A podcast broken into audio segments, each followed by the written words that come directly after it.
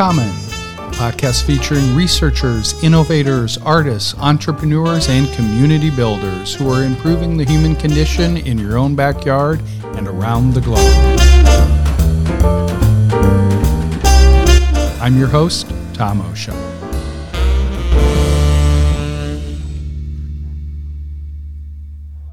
Welcome to the Commons. I'm Tom Osha, and again, coming to you live from AURP 2021, the International Conference in Salt Lake City, Utah. My guest right now is Jonathon Bates. He is the Executive Director of Real Estate Administration for the University of Utah. Jonathon, welcome to the Commons. Thank you, Tom. I'm excited to be here with you.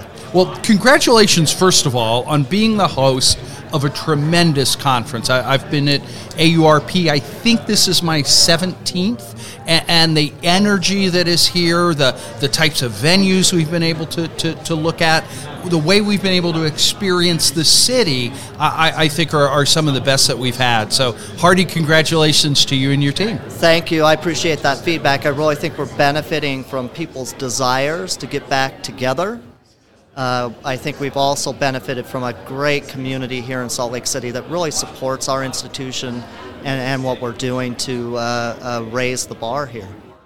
I won't say best kept secret, but a, a, lot of people maybe only experience Salt Lake as they're going skiing or coming through your, your great airport or, or maybe here for, for a conference, but really to understand all of the, the assets, both intellectual, placemaking, innovation that are around here. I've, I've been really surprised by the density that you have.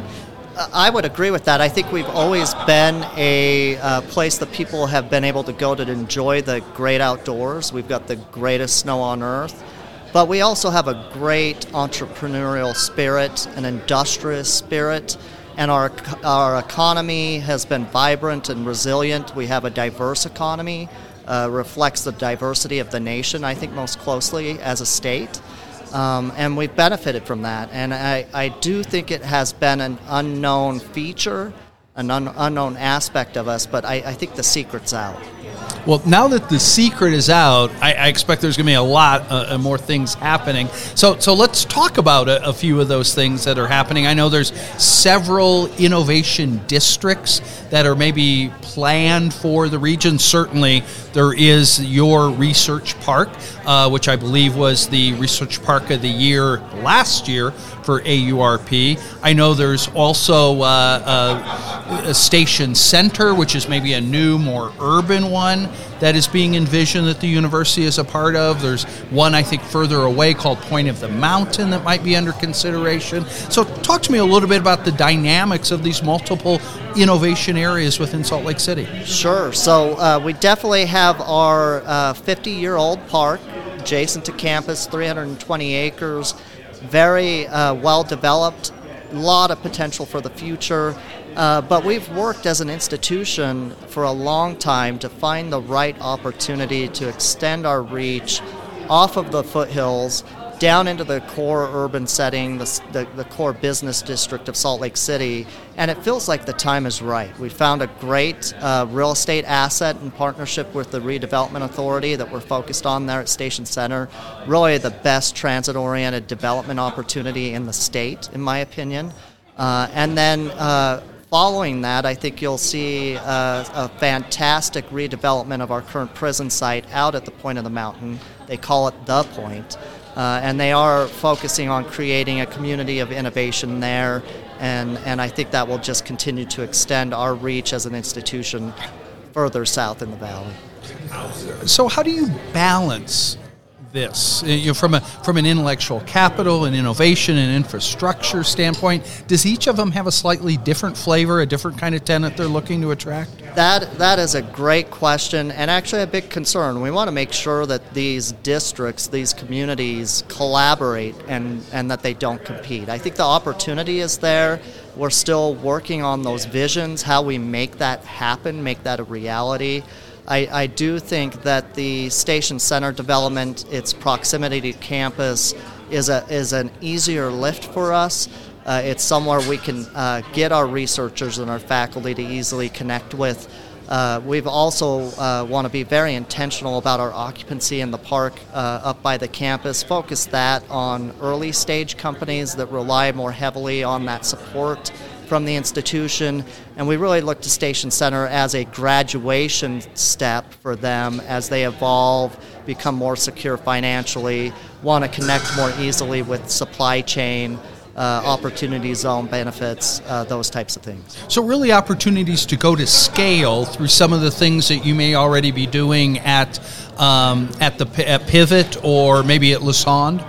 Ab- absolutely, their ability to scale uh, feels like it's a, a, lighter lift for them, easier to accomplish at Station Center, next to uh, growth opportunities physically, financially, etc. So let's uh, let's bring it to the uh, to the research park a little bit, the traditional research park. Looking at it as a beautiful environment, uh, certainly a lot of companies that are sitting there on a on a pretty good parcel of land in terms of its size, but perhaps not the density that that people are looking at these days. How are you thinking about the opportunity to balance density in, in your park as it goes forward and still preserve those beautiful view corridors to the mountains? I mean, you hit the nail on the head, Tom. When we think about density and further growth, which we need and we want to support as an institution and research park, the biggest piece of feedback or concern we get from our community is traffic. And, and really, the challenge is access. And, and so uh, we have realized, and, and we're working aggressively with our with our partners both within the city and with our transit authority on increasing the access to, uh, uh, to transit uh, both from a rubber tire bus rapid transit standpoint, but also from a potential for a light rail extension. Uh, also, uh, we definitely want to move away from a business park feel to a complete community, create that neighborhood. That means adding housing. And if, if we're very strategic in how we program uh, that housing and make it attainable housing, it actually will help us on that access and that transportation and traffic issue as well. You know, that, that's interesting, you, you, accessible housing, because one of the things that I think is is evolving for innovation districts is really how they become more inclusive, um, and particularly if I think about where yours is located in proximity to the VA, to the medical center, a number of those jobs over there don't require the traditional four-year degree. Good middle skill jobs, and, and putting accommodation closer to them, I would think makes that an easier uh, and more accessible. Absolutely, that is uh, that is the point of this attainable housing is to create opportunities opportunities for the entire spectrum of our workforce to be able to live in close proximity to the campus. Today, housing costs proximate to campus are some of the highest in the state. Uh, we have an opportunity to create uh, more affordability and, and try to balance that out a little bit. So, uh, what else do you see coming for, for the research park in and of itself? I know you just finished a session in, in which you were giving what your strategic vision is going forward for the next decade or more. This is really our opportunity to increase uh, the brand. We are a research park, we're an innovation district. We should lead out on sustainable design. We should lead out on water wise development. We are in a high desert. Uh, there's no reason that we should have acres and acres of um, unactivated sod for example. We also have the opportunity to do uh, more strategic programming and street activation. Uh, we, we need to make that environment uh, uh inviting and, and in order to increase that transit aspect, people have to feel comfortable walking on those streets, that they can get to and from a transit stop uh, and their office or their home uh, and stay outside of inclement weather it's interesting the, the ability to really turn it into a living laboratory for some of our grand challenges, right? Correct, yes. Again, we're a research innovation district.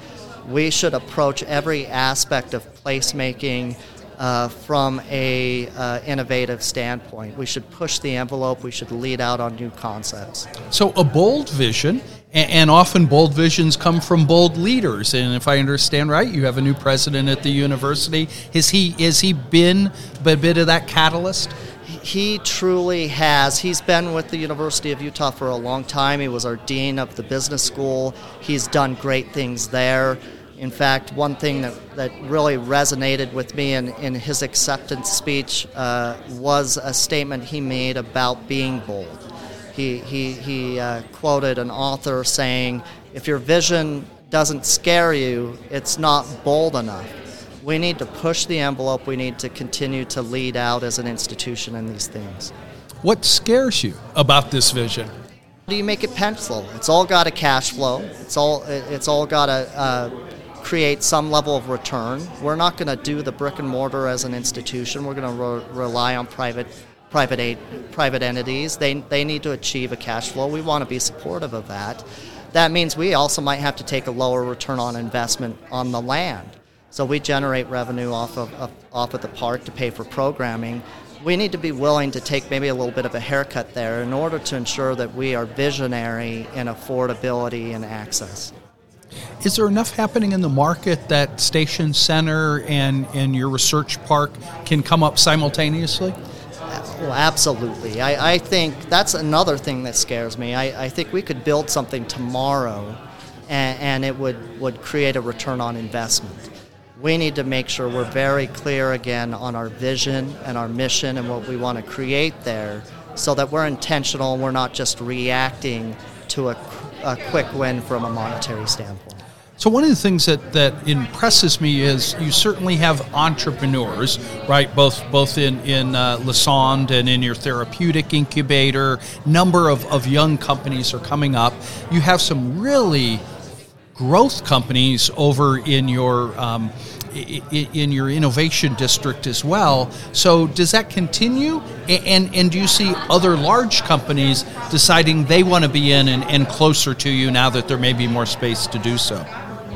That's a great great question. When you look at the companies that we have in our park and those that we have supported as an institution, they really are the homegrown companies. And, and I, I think when you look at other innovation districts across the country, you see a lot of uh, more presence of mature international companies. We, we don't really have that.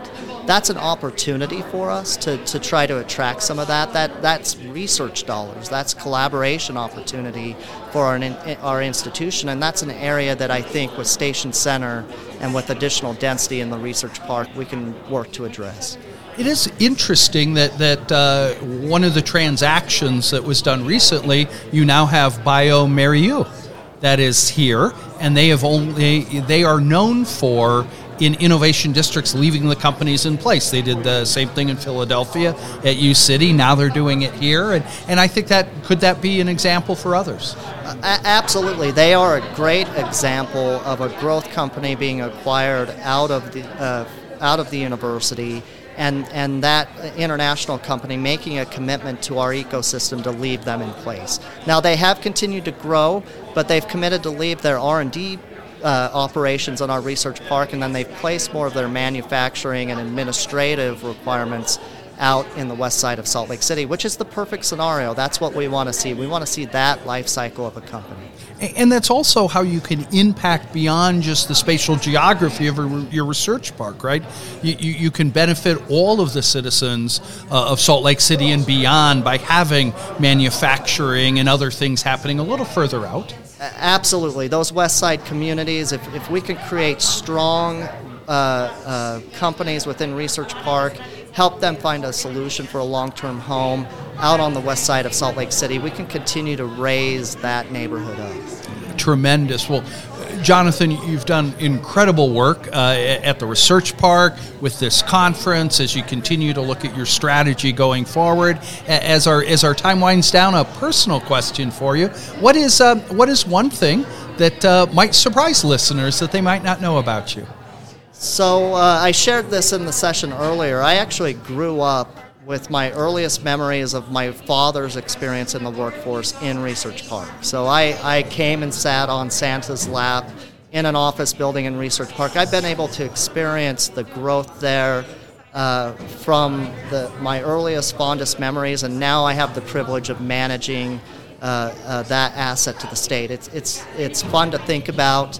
Uh, it's something many people don't know, but I'm a homegrown Utah boy, uh, and I'm a homegrown University of Utah Research Park employee. Oh, that's an incredible, and and to share it with your own children, right? So that maybe in a number of years that circle goes around one more time. Absolutely. Well, Jonathon, thank you so much for your time today. Thanks for hosting a wonderful conference, and thanks for all you do for AURP and innovation districts in general. Thanks, Tom. It's been a privilege to talk to you. I really appreciate it. Thank you. My guest this morning has been Jonathon Bates from the University of Utah here at AURP 2021, the International Conference.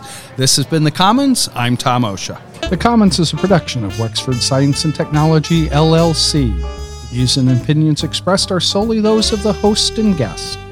To view additional material about today's episode, submit questions or story ideas, or learn more about Wexford Science and Technology, please visit www.wexfordscitech.com forward slash the commons. I'm your host, Tom Osha. Thanks for listening.